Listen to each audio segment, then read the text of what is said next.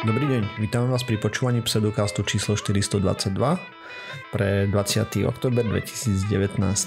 Vo virtuálnom štúdiu vítam Osirisa. No nazdar. Nazdar, Kupka. Ahojte. A ja som Martýr, čaute. Pseudokaz je podcast do vedia o skepticizme a budeme sa tu baviť o rôznych takýchto zabavných veciach. Ale najprv, ako ste sa mali chalani? Hrozne. Och, ta čo?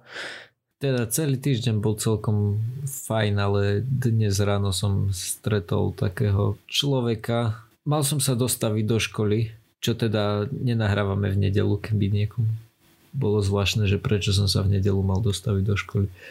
Mal som prísť do školy, vlak mi meškal a počas toho, ako mi meškal vlak, tak... Zhorel. To mi by už bolo asi jedno.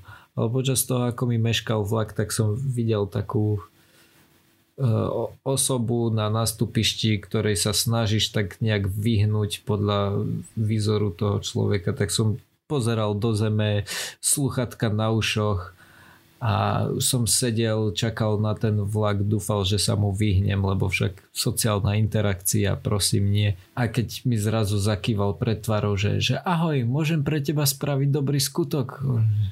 No môžeš, čo chceš. Že, ako sa povedal, máš? Že nie. Ale ja, ja nie som dobrý v takýchto veciach. Mne sa ťažko odmieta. Normálne, paldo. Á, veď ale chápeš. Už tu dlho neboli už... praktické rady z pseudokastu. No, no áno, hej. Na, na budúce poviem, že chlapi v pseudokaste mi povedali, aby som ťa poslal kade ľahšie. To bolo jak baviť sa s dementorom. On zo mňa vysával dušu. Že si sa neubránil, hej? No a čo to bol no. nejaký jeho vista? Ja neviem, kto to bol, akože spomínal aj Krista, ale celé to bolo také nejaké zvláštne. Vidíš, to musíš úplne keď zaujať inú taktiku, o, takzvanú o... pasív agresiu. No. Som mal povedať, že, 8, už, že už si včera kúpil islam, že už si netreba náboženstvo iné. Hej, hej, jedine, lebo keď ti o 8.22 v zmeškanom vlaku sa ťa spýta, že čo je podľa teba láska a ty mu povieš, že, že kamo, to sú príliš ťažké otázky na, takto na ráno. Tak a, a ako potom žiješ a, a čo je láska a, a, a takéto veci na mňa vybaloval. Takže nie, sorry, prepač, ale nenechal sa odradiť a pokračoval. Skončilo mm. to pri tom, že on sa teda, počkaj, musím si spomenúť na jeho slova, a on cestoval s tebou ešte? Prosím? On cestoval s tebou, alebo ostal na nastupišti? On cestoval so mnou. Ach, matka on zem. ma chytil pred odchodom, cestoval so mnou a dokonca nemusel som potom, ako som prišiel. Áno, aj vystúpil so mnou a ešte to bolo také, že on prakticky pracuje na tom nástupišti, on tam mal ostať, ale išiel so mnou, ja sa nepresúvam MHD, ale máme v meste bike sharing, tak som si išiel zobrať bicykel a on do momentu, kým som nenastúpil na bicykel, tak, tak rozprával. Ty vole. Mal a... si si dať sluchatka a ignorovať ho. Ale to je, to je ťažké, lebo to nie je akože úplne neznámy človek, ale to je akože tak viac menej, hej, že ja ho z dediny poznám, akože nie je to pre mňa úplne neznáma osoba len je to... Čo, čo to mení na situácii? ja neviem, na budúce to tak budem musieť urobiť, lebo to bolo naozaj veľmi ťažké. Ako keď to celé zakončil tým, že on sa skrátka kritické myslenie je to najdôležitejšie a on sa nenechá hej, nejakými youtube videami presvedčiť, hej, že on proste na všetky musí porozmýšľať a tak ďalej ale zem je plocha, lebo kebyže je gulata, tak sa to bije s Bibliou. Tá, tá, vtedy som akože, dovtedy som sa snažil nejak akože odporovať, ale som mu povedal, že nie, nesúhlasím, ahoj. A nasadol som na bicykel, konečne. No a teraz, keď si mal celý deň na rozmýšľanie, čo je to teda tá láska?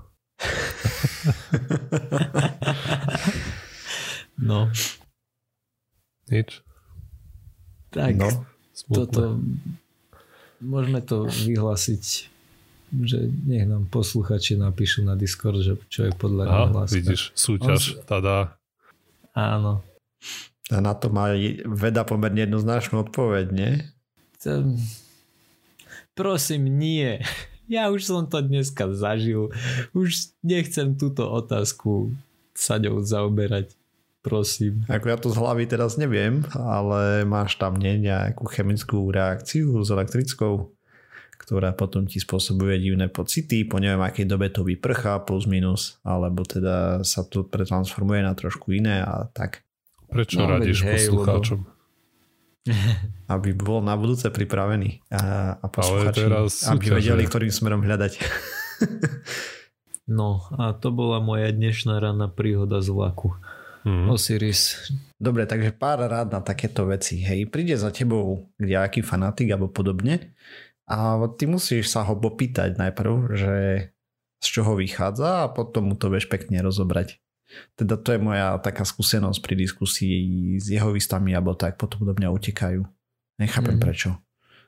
Normálne sa začneš pýtať, že či je morálne vraždiť malé deti a tak, vieš. Mm-hmm. Napríklad, keď cituje práve Bibliu, že si vybral, lebo to je najlepšia knižka na takéto veci. Alebo či je OK, aby dcery ožrali oca a potom s ním spali, že by im spravil deti a tak. Proste normálka. Biblia je super kniha na tieto veci. A keď vychádza z niečoho iného, tak samozrejme, no, závisí od vedomostí, čo máš o danej literatúre.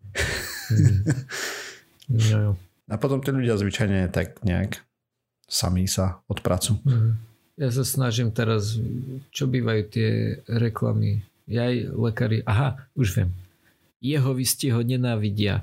Tento jednoduchý trik od vás odstraší všetkých ľudí, ktorí sa vám budú snažiť presvedčiť o tom, že ich pravda je tá jediná. Počúvajte Martýra. ja nevravím, že je to ultimátny návod, hej, to je niečo, čo funguje pre mňa plus minus. Aspoň to teraz fungovalo. Samozrejme.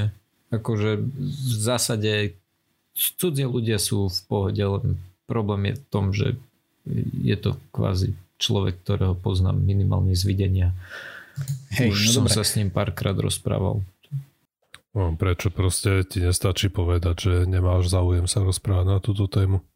Hej. No to treba Aj tak sa to dá tam potápať a vymýšľať si o vraždení detí a neviem čo. Si povieš pravdu, nechce sa ti o tom nemáš záujem sa baviť na túto tému s ním o toho. Hej, no ja tieto veci vyťahujem, lebo proste tam sú v tej knihe, hej, a keď niekto tým začne argumentovať, tak proste mu to otrieskam o hlavu.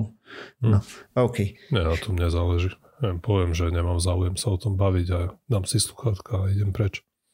Hm. Ja som spravil tú chybu, že som dal tie sluchatka dolu. No tak najprv sa zistíš, ne, čo chce ten človek Ej, a potom zistíš. Samozrejme. Poďme sa pozrieť na nejaké veci, lebo sa mi zdá, že tu máme nejaké skeptické. Napríklad, či je popíjanie liečivé, či čo to tam vidím. Keď nepiješ vodu, tak asi to zdravé není, ne? To je pravda. Čo ja pijem mlieko napríklad a presvedč ma, že to nie je zdravé. Myslím, že plný internet je toho, že nie je zdravé mlieko. Hmm, ale to tu nebudeme teraz rozoberať. Okay, ja som si schválne vybral kratšiu tému, lebo som chorý, neviem ako dlho vydržím rozprávať. A toto už som mal odložené o, dosť dlho, v podstate rok, odkedy vyšla správa a Svetovej zdravotníckej organizácie na tému, ako vlastne alkohol vplýva na ľudské zdravie na Zemi. A teda no, vieme, že zle, hej, ale nejak to skúsili kvantifikovať a zistili, že vlastne sa dívali na rok 2016 a v tom roku 3 milióny ľudí umreli ako následky, na následky alkoholu. Mm-hmm. A to reprezentuje asi jedna smrť z 20, čiže okolo 5% všetkých smrtí, ktoré sa udiali v roku 2016, tak padli na vrúb alkoholu. Počkaj, to bolo robené kde? Globálne.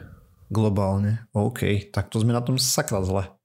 A sam, no, my v Európe zvlášť, lebo tu najviac alkoholu sa vypije na hlavu aj keď uh, túto má klesajúcu tendenciu uh, za teraz neviem, od roku 2010, za posledných 10 rokov a v Európe klesla spotreba alkoholu na hlavu o viac ako 10%, ale čo sa týka globálu, tak sa očakáva, že tá spotreba bude ešte narastať kvôli tomu, že teraz sa to zrejme rozbehne v Ázii a v Južnej Amerike a v Pacifiku. Mm-hmm. Mňa by zaujímalo, že keď robili to, že koľko litrov na hlavu sa vypije. Či Rusko rátali do Ázie a ak áno, že, že či to rozrátavali medzi celú Áziu, to Rusko a to im spravilo tie čísla. Tak čas no. Ruska je v Európe, čas v Ázii, hej, takže asi hej, pol na pol, nie? No, nie pol na pol, lebo väčšina je v Ázii, ani neviem presne, ale sa mi zdá, že hej. obyvateľstvo Väčšina je... ľudí žije v Európe, myslím. Tak. Mm, tam to je riedko obývané, no. Dobre, to bolo len taká hlúpa poznámka. A nezáleží na tom veľmi, lebo tá, Samozrejme, že nie. tá správa sa týka celej Zemegule. Nie je to rozkuskované podľa kontinentu alebo svetadielov. Som hovoria, že v juhovýchodnej Ázii a západnom Pacifiku a v Amerike severnej, južnej pravdepodobne bude stúpať spotreba alkoholu. Že Európa už svoj vrchol mala, oni ešte nie, hej? A, hej, lebo neviem prečo Možno ak sa to tam postupne a neviem, ne, ne, nepíšu tam o ničom a ja nebudem teraz špekulovať. Mm. Neviem. A neviem, prečo tam očakávajú to stúpanie. Takže zo všetkých tých smrtí, o ktorých sme hovorili, tak alkohol teda spôsobuje, teda z tých, z tých všetkých smrtí, ktoré alkohol spôsobuje, 28% sú nejaké zranenia a tam sa rátajú veci, že niekde nabúraš ožráty alebo často aj alkoholici spáchajú samovraždu alebo sa s niekým pobije v bare, vyťahne nožík, pichne do krku. A proste všetky tieto zranenia. A potom ďalších 21% bolo rôzne problémy traviaceho traktu, 19% sú kardiovaskulárne ochorenia a na ten zvyšok pripadajú nejaké infekčné ochorenia, rôzne rakoviny a psychické poruchy a to všetko to ostatné. To, čo si mm-hmm. väčšinou myslíme, že alkoholik umrie na cirózu pečene, tak to, ako samozrejme v tých krajných prípadoch to je pravda, ale alkohol dramaticky zvyšuje šancu na rôzne tie kardiovaskulárne ochorenia trváceho traktu.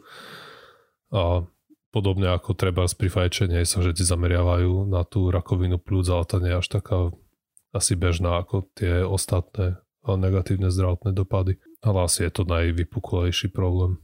Okay, a táto správa ešte hovorí o tom, že na celom svete sa odhaduje, že je 237 miliónov mužov a 46 miliónov žien, ktorí trpia nadužívaním alkoholu alebo užívajú viac ako by mali. A ako som hovoril, aj najväčšie zastúpenie týchto problematických pijakov a zavistých ľudí je v Európe. A platí to zvlášť pre tie bohatšie krajiny. Čím sa aj a asi by sa tým dalo vysvetliť aj to, prečo očakávajú ten nástup toho alkoholu v tých chudobnejších krajinách. Že postupne, ako sa tam zdvíha tie zárobky tých ľudí, tak sa očakáva, že, nás že budú piť ako iné krajiny, ktoré podobne veľa zarábajú. Okay, a ešte sa tam vyjadrujú k tomu, ako sú na tom mladiství a podľa očakávania aj odpoveď zle. A celosvetovo 27% všetkých 15 až 19 ročných ľudí v súčasnosti sú pravidelní užívateľe alkoholu. Čo je vtipné, keď si vezmeš, že väčšina krajín má povolený alkohol nad 18, nie? Neviem, či väčšina. Dobre, väčšina európskych, minimálne Európa no, tam bola. 18, hej. A prečo? To je vtipné. No, že je to kategória 15 a 19 a že koľko? 20%? A že, to nie, všetkých... že tam nie je tá čiara nakreslená na 18. Nie, že nie je, lebo evidentne pijú aj mladší, ale že je to tá sranda v tom, že, že ako samozrejme sú krajiny, kde napríklad uh, môžu piť pivo od nižšieho veku, hej, alebo že uh-huh. nízko alkoholické nápoje, ale že sa nepozerali len striktne na to, že odvtedy je to legálne a kým to nie je legálne, tak určite nepijú, ale že sa na to pozreli tak nejak realistickejšie. Možno závisí od toho, aké dáta mali k dispozícii, že to museli. Mm. Čo sa týka Európy, tak 44% 15 až 19 ročných pravidelne popíja. V Amerike je to 38%, tom Pacifiku, západnom Pacifiku 38%. Takisto, čo nie je pre nás asi veľmi prekvapivé, je, že v mnohých krajinách tie deti majú kontakt s alkoholom už ďaleko pred 15. rokom života. Mm-hmm. A potom ešte je tam nejaký rozbor podľa tých druhov, takže 45% všetkého toho alkoholu sa skonzumuje vo forme destilátov, čo mňa trochu prekvapilo, to som nečakal. Mm, to je a pivo je 34% a víno 12%. A som myslel, že či sa budú trochu inak. Som myslel, že pivko vyhra alebo víno. Tak pivo je hlavne v Čechách nie? dosť vysoké, aspoň bolo a myslím, že to aj tam klesá pomaly. Som si istý, že, že, že české pivo vytiahlo celosvetový prieskum. ako na druhej strane aj tie palenky, ako dá, rozumieme, že nejak historicky ľudia skôr to vyparovali, lebo sa ti to vydrží hrozne dlho, kým to nevyslopeš. Na rozdiel toho mm-hmm. piva a vína je čo. Ja asi je proste citlivejšie na to skladovanie. Palenku pohodíš, kde chceš a ti vydrží do nekonečna. Len nesmieš ju nechať otvorenú, samozrejme. No, nesmieš ju vypiť. Aj. Ah, OK. Som nečakal, že to pôjde tým smerom. Ešte posledný údaj, ktorý tu uvádza, je, že 57% celosvetovej populácie 15 plus bolo takých, ktorí za posledných 12 mesiacov sa nenapili alkoholu. Čo, neviem, čo s týmto údajom, na čo nám je, ale je tu, tak som ho povedal. Je taký, že OK. A potom ešte na konci úplne uvádzajú nejaké rady, čo by mali štáty urobiť, aby znižili tú spotrebu alkoholu, tak vieme, že tie štandardné opatrenia sú ste dvihnúť daň spotrebnú, zakázať reklamu, nedávať zľavy, aj, že keď si kúpiš 6 sedmičky vodky, tak máš ďalšie 3 zadarmo. Aj. Že takéto veci 6 sedmičiek. To Či som na... to na schvál? OK, aj. pardon. Vzdelávať obyvateľstvo? Či nie? Asi aj ale ako najmä to, čo môže štát urobiť a čo má prakticky okamžitý účinok, tak to sú tie dáne mm-hmm. a tieto jedno, relatívne jednoduché legislatívne opatrenia, ktoré neviem, či niekomu vadia. Neviem, či by sa niekto bil do hrude, že prečo nemôže pozerať to reklamu na vodku v telke. Tá hádam už nikomu nevadí. Aspoň možno, možno mi to tak príde, lebo som na to, možno mi to tak príde, lebo som na to navyknutý, že na destiláty no, neviem, či môže chodiť reklama až po desiatej, ak ešte môže. Že keď som pozerával mm. ešte telku, tak na, na neviem čo, proste chodilo až po desiatej reklamy na pálenky. Hej. Zaujímavé, Myslím, že, že stále je to takto tak je. obmedzené, ale na billboarde môže byť 24-7. To A je pravda. Tým, že telku no, viac menej nepozerám, tak o takých reklamách ani neviem, ale z billboardov a podobných vecí to na mňa vyskakuje stále. Hey, no potom máš no. trošku problém spoločnosti, nie? že vidíš piť mladistvých a každý nad tým mávne rukou. Potom máš bary vyslovene, kde chodia mladiství a tie sa nad tým máva rukou. A tak, však vieme, zažili sme zo svojich študentských čas. My sme mali bar, kde sme chodili ako mladisti a tam sme dokonca mohli ešte slopať na stravenky. Uh, pekne. Aj cigy nám predali. Došiel s gastráčom, dali cigy, dva piva a odchod. Áno, boli to dva piva, lebo to bolo na východe. Hej, hej, áno, bolo tam, to na východnom Slovensku. Je, to by bolo jasné, že tam nebudem zasahovať. OK, to je všetko. OK. Takže ja som tu minulý týždeň rozprával o tej veľkej štúdii, teda tých viacerých štúdiách, ktoré ukázali nejaký ten, alebo spravili vietor stravovací v tom, čo tvrdia vlastne o stravovaní veci. A teda vlastne ani tak až nespravili, len upresnili, čo normálne ľudia, teda ľudia, ktorí sa zaujímajú o vedu, vedia a proste zjemnili niektoré veci. Konkrétne, ako veľmi sme si istí tým, že červené meso za niečo môže. No a nám pred nejakou dobou písal posluchač, teda Dobrý deň, ak ste to v nejakej časti spomínali, tak mi prepáčte za zbytočný námet, no chcel by som sa spýtať, či by ste v niektorej časti vášho podcastu nemohli rozobrať čínsku štúdiu, alebo napríklad Pritkin Diet, a teda Pritkinovú dietu, kde inžinier objavil spôsob, ako zvrátiť choroby srdca. Ďakujem za odpoveď. To bol Miloš, ktorý nám písal. Takže ja som to nejakú dobu študoval a samotnú knihu som nečítal. Čítal som vlastne o nej eh, pozitívne reakcie a potom som čítal tie, ktoré sa mi zdali viacej legitímne. Takže sa na to pozrieme týmto štýlom. Takže China Study, teda tá čínska štúdia, je kniha, ktorá vlastne popisuje to, čo sa udialo. Ale ešte predtým začneme s tým, že existujú pozitívne korelácie. To je v štýle, že keď ja viac papám, tak viac priberiem, to je pozitívna korelácia a potom existujú negatívne, že ak viac cvičím, tak potom menej vážim. No a potom štandardne sa robí nejaká existuje nejaká hodnota P, čo je vlastne ako sme si istí, že niečo nie je vlastne náhodou.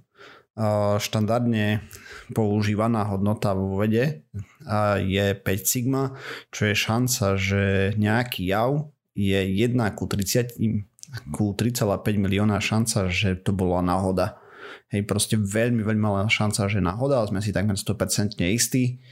Nikdy nie sme si na 100% istí, že keď hodíme za sebou tisíckrát kocku, hej, a stále padne rovnaké číslo, že kocka není sfalšovaná, ale že to bola iba náhoda. V takomto štýle sa to robí, hej, keď sa robia pokusy vo fyzike, tak sa robí strašne veľa tých pokusov opakovania, aby si boli úplne istí, že dostávajú rovnaké výsledky.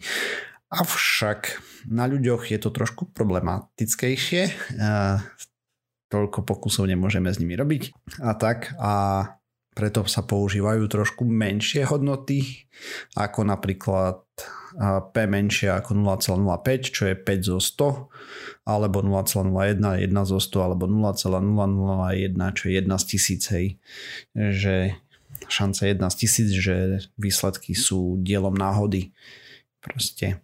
A teraz tá China Study, vychádza kniha z dát, ktoré boli zbierané Čínou ktoré vyšli ako nespracované surové data v knihe z roku 1990, ktorá sa volala Dieta a životný štýl a mortalita na vidieku v Číne alebo v tých rurálnych oblastiach. A teraz tam vlastne popisovala tá štúdia, ktorú robila Čína, ešte stále nebavíme sa o knihe, čisto v surovej forme o tom, ako ľudia na čínskom vidieku v, sa stravujú včetne alkoholu a takýchto vecí. No a na základe toho uh, pán Campbell, dobre som prečítal meno, nemám tu poznačené.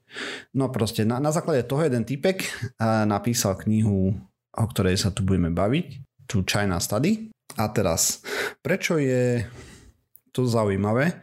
Celý ten počin je, lebo ľudia na čínskom vidieku tých krajoch zostávajú zvyčajne, žijú v danej lokalite plus minus celý život od narodenia do smrti a plus minus majú rovnakú životosprávu. A ešte ďalšia vec je, že celé to vlastne ich vyhodnocovanie obsahuje rôzne regióny a kopec rôznych životných štýlov. Avšak všetky data boli združované na úrovniach okresov a teda v preklade sú tisícky ľudí reprezentovaných 65 dátovými bodmi, ktoré tam boli v tých dátach, takže je to veľmi, veľmi agregované. O jednotlivých osobách sa nedá nič povedať. Na základe toho a kopec napríklad korelačných faktorov sa mohlo vytratiť. Ďalší obrovský problém, ktorým s tým je, že boli zachytené iba stravovacie návyky, ako som spomínal. To znamená, že v celej tej štúdii je nula informácií o pohybe, fyzickej akti- a fyzickej aktivite všeobecne, takže sa to nedá nejak korelovať. A ďalšia vec je to observačná dotazníková štúdia, a o čom som tu rozprával aj naposledy. To znamená, že nulová kontrola maximálne môžeme odvodzovať z toho nejaké korelácie, v žiadnom prípade nie súvislosť, a teda kauzalitu, čo autor veselo robil.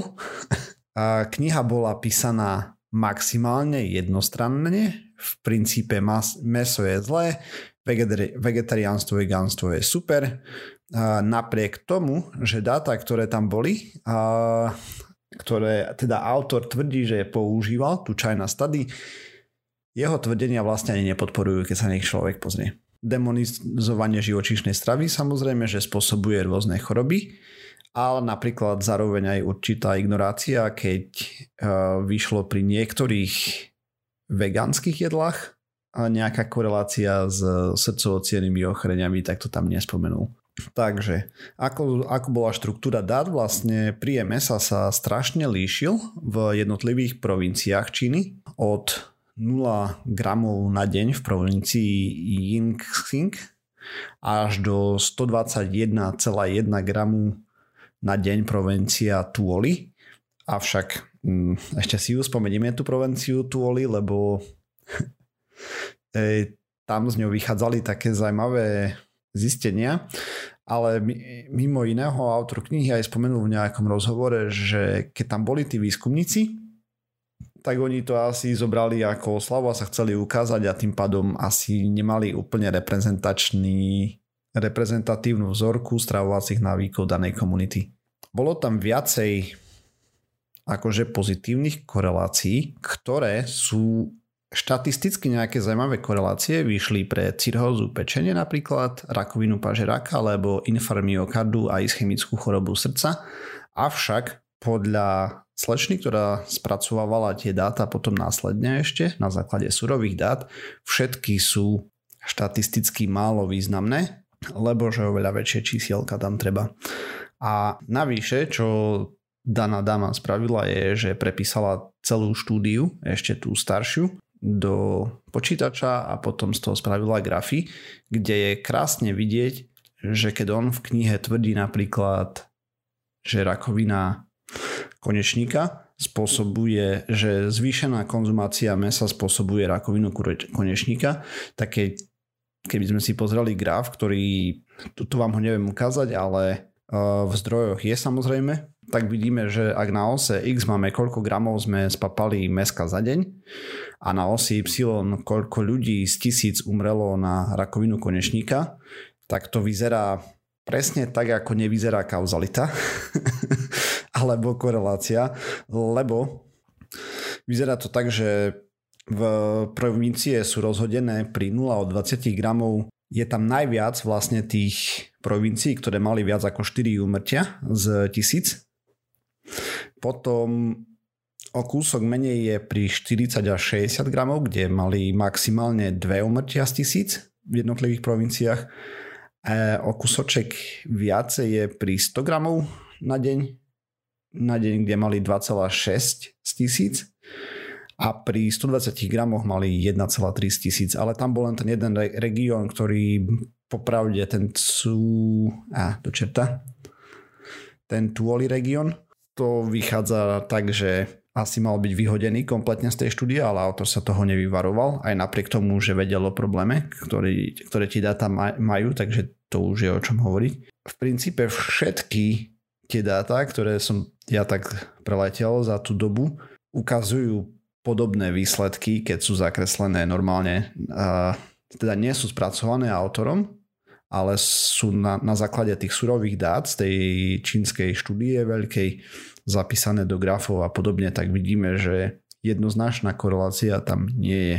Navyše, autor sa nebraní robiť také veci, že Mm, snažil sa zdôrazniť, že konzumácia mesa spôsobuje rakovinu prsníka napríklad a priama korelácia s konzumáciou mesa vyšla negatívna, to znamená, že viacej mesa, menej rakoviny, plus minus. Avšak keď autor pridal ešte tretiu premennú, na základe ktorej eh, dostal svoj požadovaný narratív, sa dá tej knihe veriť len veľmi, veľmi málo, čo viac k tomu povedať. Neriadil by som sa na základe tejto knihy uh, svoju dietu. Stále by som sa držal to, čo hovorí Svetová zdravotnícká organizácia. Keď teraz niekto sa začne oháňať týmto. Minulú časť sme tu rozprávali o tom presne, a ako si tie dáta stoja, teda konkrétne, že je to bieda. A konkrétne tá veľká štúdia metaanalýza ukázala, že vlastne tá, tie odporúčania na diet, stravovacie návyky sú veľmi, veľmi slabé a s nízkou vlastne dôveryhodnosťou, lebo proste data ukazujú všelijak a v kontrolovaných podmienkach, keď boli slepené observačné štúdie, tak sa neukázalo nič plus minus. A potom ešte nás posluchač pýtal, že či by sme sa pozreli na Pritkionovú dietu, tak na tú som sa tak zbežne pozrel. A teraz eh, v princípe Pritkinová dieta je dieta postavená na veľmi nízkom príjme tuku A povolené je tam zelenina, ovocie, celé zrniečka, strukoviny ako fazuľa, hrách, šošovica a sojové potraviny ako tofu napríklad. Mliečne výrobky bez tuku, maximálne 2 porcie denne, aspoň z toho, čo ja som čítal. A živočíšne proteíny podľa možností minimálne a keď tak už rybu alebo hydinu bez kože, chudé meso najviac pár gramov denne. Pre maximálnu redukciu cholesterolu odporúča pritkinová dieta na miesto živočíšnych bielkovín vo väčšine dní výber rastlinných bielkovín ako sú strukoviny a sojové potraviny. A veci, ktoré sa totálne obmedzujú alebo by sa mali byť vyňaté z diety sú nasytené tuky, bohaté z, napríklad plnotučné mliečne výrobky, síry, plnotučné mlieko, maslo, masné červené meso a tropické tuky ako kokosový a palmový olej. Taktiež vaječné žltky a iné potraviny s vysokým obsahom cholesterolu v strave, soľ, a cukry, tuky a oleje. To sú vlastne veci, ktoré by mali byť veľmi obmedzované. A teraz na túto dietu a mimochodom je pomerne stará, sa znieslo kopec kritiky, že má veľmi nízky obsah tukov a zároveň tam autor tvrdí, že cholesterol, choroby srdca a všetky tieto veci, ktoré už boli pekných pár rokov vyvratené. Ďalšia vec je, že existuje pomerne veľa štúdií, ktoré potvrdzujú túto vec. Väčšina je od jedného autora a autor vydal knihu, OK, takže porozumenie bežným chorobám a hodnota pritkinovej diety a cvičenia, teda toho programu. No a v predslove uviedol, že nedlho potom, voľný preklad je nedlho potom, čo som začal pracovať s pritkinovými účastníkmi, som si uvedomil, že tvrdenia pána Pritkina boli správne a v tom okamihu som sa rozhodol zhromaždiť údaje publikované v lekárskej literatúre. To znamená, že čo ten pán robil je presne to, čo sa nemá robiť, keď sa robia štúdie. Štúdie sa robia na falzifikáciu, to znamená postavím si hypotézu, kedy teória neplatí a potom sa ju snažím všemožnými spôsobmi vyvrátiť a tie teórie, ktoré odolávajú všetkým falzifikáciám sú najskôr pravdivé. My nevieme potvrdiť teóriu tým, že budeme hľadať dáta, ktoré ju potvrdzujú, lebo to je nezmysel. Vieme ju len vy, vyvrátiť. To znamená, ja neviem, keď mám sáčok a v ňom mám párne a nepárne čísla, tak pokiaľ ne, chcem potvrdiť, že nie sú tam len párne čísla a začnem vyberať tokeny, keď sa mi podarí vyberať všetky prá- párne, to neznamená, že tam nepárne nie sú. Hej. Ja no, vlastne dobré, sa snažím nájsť sa výsledok, ktorý Aha. mi proste nesedí do toho. A on čo robil je vlastne zbieral dáta, ktoré by potvrdzovali to, čo má. Reálne, keď som hľadal na Google Scholar alebo podobne, veľmi som nenašiel štúdie o pritkinovej diete, ktoré by boli peer review a nejako kvalitne spracované. Takže e, ďalšia kritika, ktorá sa na ňu zniesla, bola, že je pomerne ťažká na dodržiavanie, čo neviem. Samozrejme, že je ťažká na dodržiavanie. Akože byť vegan napríklad je ťažké, ale viem si to akože predstaviť. Ale ak by si ma pripravil o všetku radosť z jedla v živote, tak by to bolo práve tým, že mi zakažeš tuky. Hej. Potom tvrdenia sú postavené na vode, vlastne neexistujúcich dátach a hmm. podobne, takže to tiež nič. A všeobecne na druhej strane obmedzovanie spracovaných potravín alebo podobne nebude až taká zlá rada, on tam radí ešte cvičiť a tieto veci, ktoré som zabudol spomenúť. Mm. Avšak to sa dá robiť aj bez uh, viazania sa na nejaké diety, ktoré sú vlastne vyvratené už dávno. Mm. Čo je na tom vtipné, Mm, čo som si tak všimol, tak v Amerike teraz to bežalo zase. Tam je nejaký senátor, ktorý je trošku ej, pometený. to poviem tak jemne. A oni to tlačia. Mm, samozrejme, ani jedno, jeden spôsob proste to vegánstvo ani tá pritkinová dieta sama o sebe nepomáha. Aspoň teda takto nie sú dostatočné dôkazy na to, že by to pomáhalo s chorobami srdca. Ja som chcel len k tomu príkladu, ktorý si použil, že vlastne on, ak som tomu dobre pochopil, tak on videl, že tým, že mal nejakú tú skupinu ľudí, pre, u ktorých videl, že povedzme to platí, hej, tak to je ako keby teraz videl dvojku a štvorku a tým si povedal, že medzi čísla do 100 sú iba párne. A teraz sa rozhodol, že idem hľadať všetky párne čísla. Hej, mám dvojku, štvorku, šestka, osmička, desiatka, 24, všetko sú to párne čísla.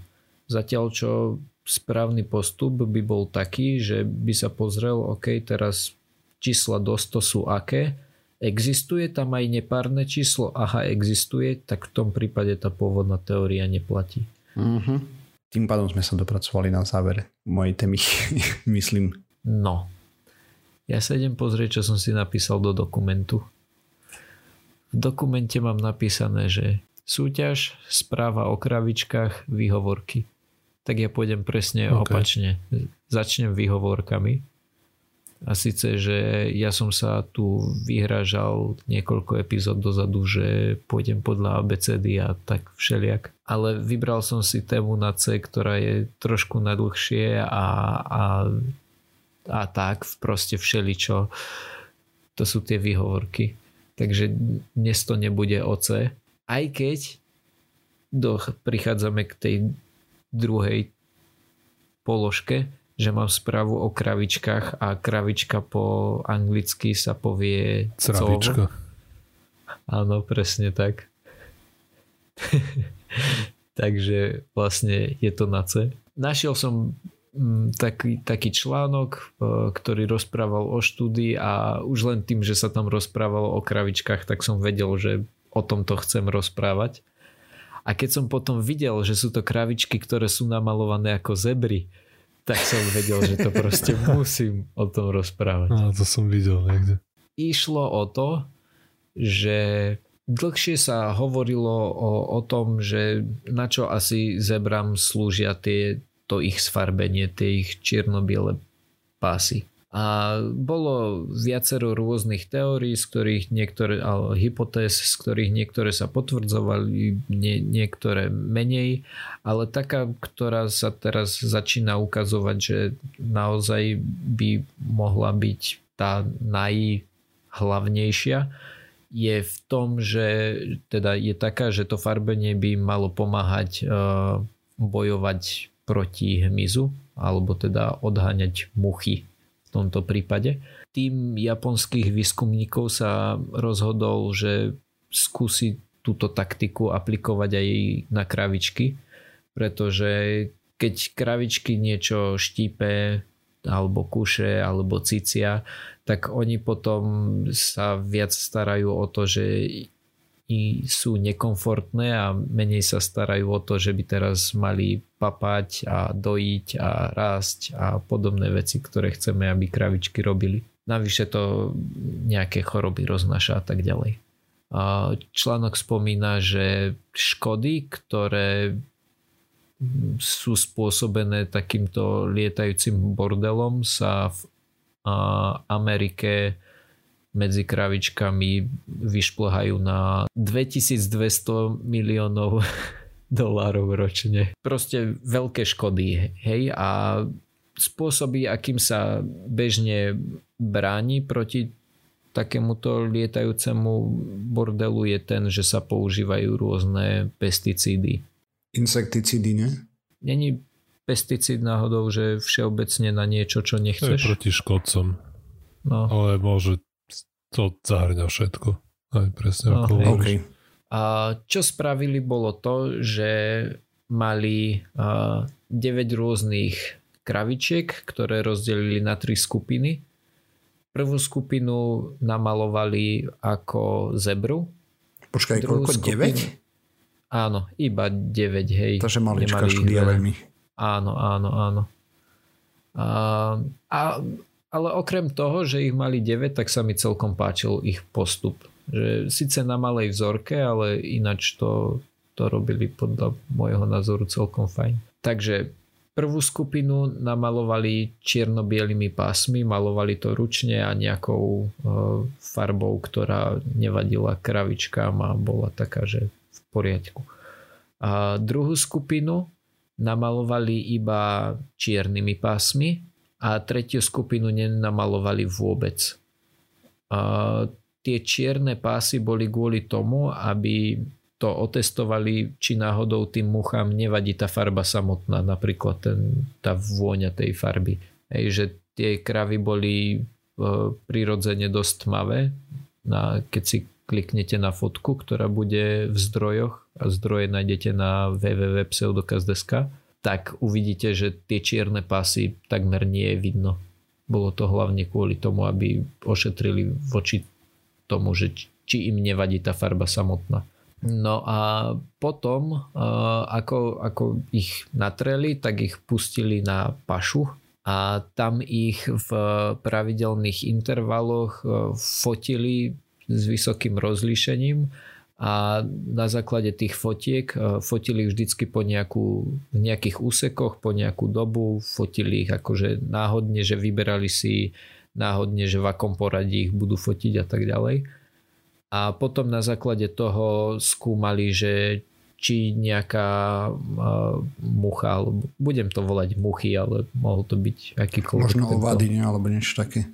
No, ne, bodavo cucavý hmyz. Že, že či ich zrovna vtedy štípali, alebo že či tá kravička prejavovala nejaké znaky toho, že, že sa jej niečo nepáči, ako napríklad, že sa oháňala chvostom, alebo že jej sa trhala koža, cukala koža, ako sa to povie po slovensky, twitching. Alebo sa snažila odohnať nejakým spôsobom tie muchy. A, a zistili, prišli na veľmi zaujímavé výsledky, že tie, ktoré boli namalované, tie kravičky, ktoré boli namalované na zebry, mali o 60% menej alebo viac ako 60% menej tých múch na sebe celkovo, keď to, keď to zrátali. Tuto z grafov vidím, že bežná, bežná nemalovaná kravička mala okolo 135, tá, ktorá mala tie čierne pásy, mala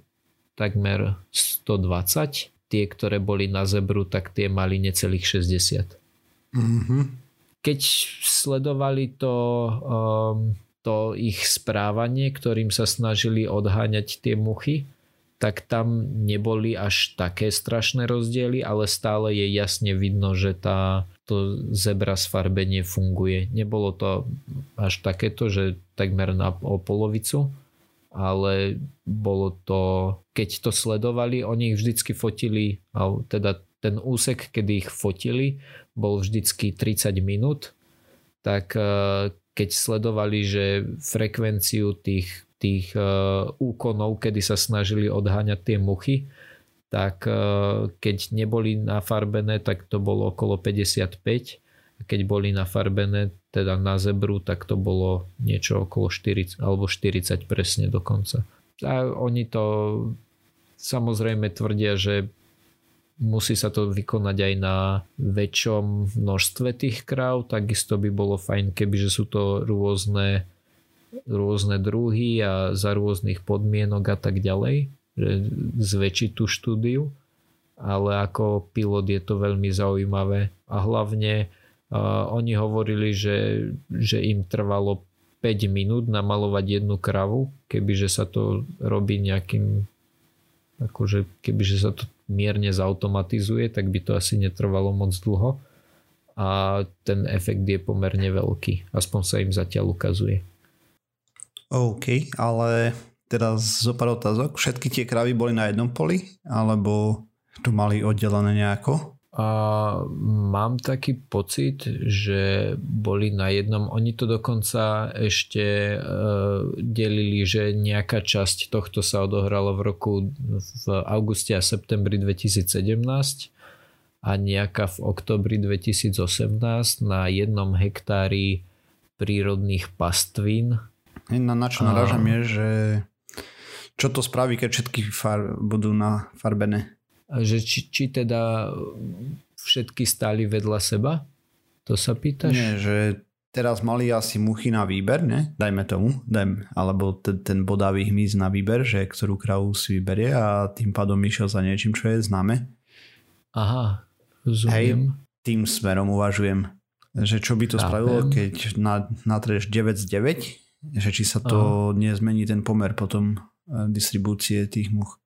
A oni asi neodletia, či? Aha, jasne, chápem. Oni to vždycky robili tak, že, že dávali 3 tak, 3 tak, 3 tak. Hej, to mi jasné. Ale nie som si istý, nikde to tu nevidím, že či teda áno, tuto to je, že všetko je tu len, že, že kravy boli akože vedľa seba postavené a, a je tu len, že, že the cows were arranged side by side, ale nie som si úplne istý, že či všetky, alebo iba tie, po tých troch, ale neviem, tak nejak z toho, ako som to čítal, tak mi to skôr vychádzalo, že, že boli všetky naraz. Každopádne tam by si ale očakával tak nejak, nie som si istý, nakoľko muchy vedia rozoznávať farby. Tak hej, že... možno vadí nejaký vzor na tom alebo niečo také, neviem. No hej. áno, áno, Hej, to predpokladám, že, že práve o to ide, ale tak myslím, že pravdepodobne im to, lebo bol rozdiel aj medzi, medzi že čierno-bielou a iba čierno namalovanou. Minimálne Takže, podľa mňa. Tam bolo 130 versus 125, alebo či tak nejak. 135, 120. Keď si pamätám. Medzi, medzi či, stále je tam veľký rozdiel, lebo medzi nenamalovanou a iba čiernou namalovanou bol malý rozdiel. No to. Ale medzi tou čierno-bielo namalovanou a čiernou bol veľký rozdiel. No hej, lebo tým pádom tam to ukazuje, že asi ten vzor viacej vadí nefarba, hej. No áno, však o, o to sa práve oni snažili sa to práve ukázať. Ale áno, rozumiem, hej, chápem, čo Ako sa snažíš to bola povedať. nejaká že... začiatočná štúdia, hej, ktorá hej, je hej. strašne maličká, to chce v Aha. oveľa väčších a viacej kontrolov tam zaviesť do tej štúdie. Mhm. by som povedal. Napríklad, že budeš mať pole so 100 kravami a všetkých 100 bude namaľovaných. On to je hej, potom jasne, problém aj chápem. monitorovať, hej. Lebo ten bodavý hmyz asi neodletí, alebo možno hej, neviem, hej. Ja aktuálne mm-hmm Jasné, len si našiel niečo, čo ťa na tom zaujíma. Hej. Dobre, ale zaujímavý Dobre. pokus, počin. Uh-huh. A ešte k tomu A pečku, o ktorom farba si... nevadila? A nie. Písali tam, bude, bude odkaz na samotnú štúdiu a tam je napísané, že, že všetko bolo odobrené nejakou tou komisiou a tak ďalej aj to, že a, akú presne mali, a, kde presne sa nachádzali, akože šírka, dĺžka zemepisná, aj že teploty, aké mali, a, aké ťažké boli a také veci, detaily. Môžete si prečítať. OK, že nezebrovateľi, hej, nerozbehli sa do pralesa, tak kde? Nie, nie, nie. Na savanu. A dokonca tu aj píšu, že vlastne tá farba vydržala nejakých pár dní, ak si spomínam správne a tým pádom oni ich mohli akože striedať po tých pár dňoch, že, že keď tá farba zišla, tak ich natreli na druhou farbou alebo ich nenatreli vôbec a mohli ísť do tej ďalšej skupiny. Mm-hmm. Vlastne vždy on, oni tých 9 kravičiek rozdelili do troch skupiniek po troch a každá skupinka si vyskúšala byť namalovaná alebo nenamalovaná. Každá tá skupinka bola raz zebra, raz čierna zebra a raz nebola zebra. Aby sa náhodou nestalo, že, že majú nejaké... No... Vyslovene mi tam chýba kontrola tá, že proste všetky sú namaľované a že ako sa zmení distribúcia tej sadavosti. Hej, jasné. To je zaujímavé. No dobre. To bola tá druhá vec správa o kravičkách a ako prvú vec som tu mal napísanú súťaž. Áno, Rozhodli sme sa, že aby ste vy ako naši posluchači boli viac zapojení v našom podcaste, takže rozbehneme súťaže, ktoré vždy budú trvať e, mesiac alebo možno 3 týždne, uvidíme. Možno aj 2 mesiace niektoré uvidíme podľa toho. Uvidíme podľa toho, aká veľká bude, bude súťaž a aké super budú ceny. Ale teda, čo sme chceli, bolo to, že vždy bude nejaká zaujímavá cena, nejaká zatiaľ tento prvý raz bude tak, že bude otázka a kto prvý napíše správnu odpoveď, tak ten vyhra. Správne odpovede sa budú posielať, alebo teda správne odpovede vy budete posielať na kontakt zavinač pseudokast.sk a otázka aj znie Osiris, ako znie otázka? Koľko minusových častí mal pseudokast, ktoré nevyšli? Presne tak pretože ešte predtým, ako Pseudokast začal vychádzať ako verejný. podcast verejný, tak e, sa spravilo niekoľko, koľko nám vy napíšete, e, epizód, ktoré boli také nejaké skúšobné. Neviem, Osiris, ty si asi jediný z momentálnej zostavy, ktorých nahrával však. Aj. Ale tak nám niečo nie. Povedz. Dokonca. To bola tá rada, aj. Že nahral som všetky, takže teraz už to musia uhádnuť poslucháči, koľko ich bolo. Nie, nie, nie, len tak, že môžeš nám povedať niečo o tom, lebo ani ja, ani Martyr sme ich nenahrávali, tak môžeš tak nejak... Uh... A ty si myslíš, že ja si pamätám niečo? nie, ne, nemyslel som, že o čom boli, ale akože dôvod na to, že prečo ste ich nahrávali. No, test, test ako to pôjde. A ak si pôjdete uh, vypočuť prvú epizódu Pseudokastu, tak uvidíte, že to išlo naozaj super. Och ne. no dobre, takže ešte raz. Otázka, koľko mínusových epizód vyšlo pred prvou epizódou Pseudokastu, ktorá vyšla verejne. Vaše tipy alebo vaše odpovede môžete posielať na kontakt zavinač pseudokaz.sk. Prvá správna odpoveď vyhrá Martyrovú obľúbenú knižku. Možno neobľúbenú, ale nieč- nejakú zaujímavú. My sa pokúsime nie. My sľubujeme, že do budúcej epizódy vám aj prezradíme, aká presne to je knižka. Mimochodom, ešte jedna vec teraz mi napadla že môžete typovať, ale ak začnete počúvať pseudokaz od začiatku, tak v jednej z tých epizód je spomenuté, koľko tých mínusových epizód bolo. Myslím, že vo viacerých je to spomenuté. Mne sa zdá, že viackrát sme to hovorili. Ta, tak, vo viacerých, ale... Ale četve v ktorej časti, okay. Aj. Presne tak. Musíte počúvať. Takže týmto sme sa dopracovali na záver pseudokastu číslo 422, ďalšia časť vyjde o týždeň. Písať nám môžete na www, eh, teda takto nájsť nás môžete na www.pseudokast.sk, písať nám môžete na kontakt náš pseudokast.sk, kde mimo iného môžete posielať, teda máte posielať aj tie odpovede na spomínanú súťaž. Okrem toho sme na sociálnych sieťach ako Facebook, Twitter, na YouTube a ešte na všetkých možných a nemožných podcastových agregátoch. Ak nás chcete podporiť, napíšte nám recenziu, like alebo uh, dajte hviezdičky na iTunes a podobne. Takže ďakujeme. Čaute. Čau. Ahojte.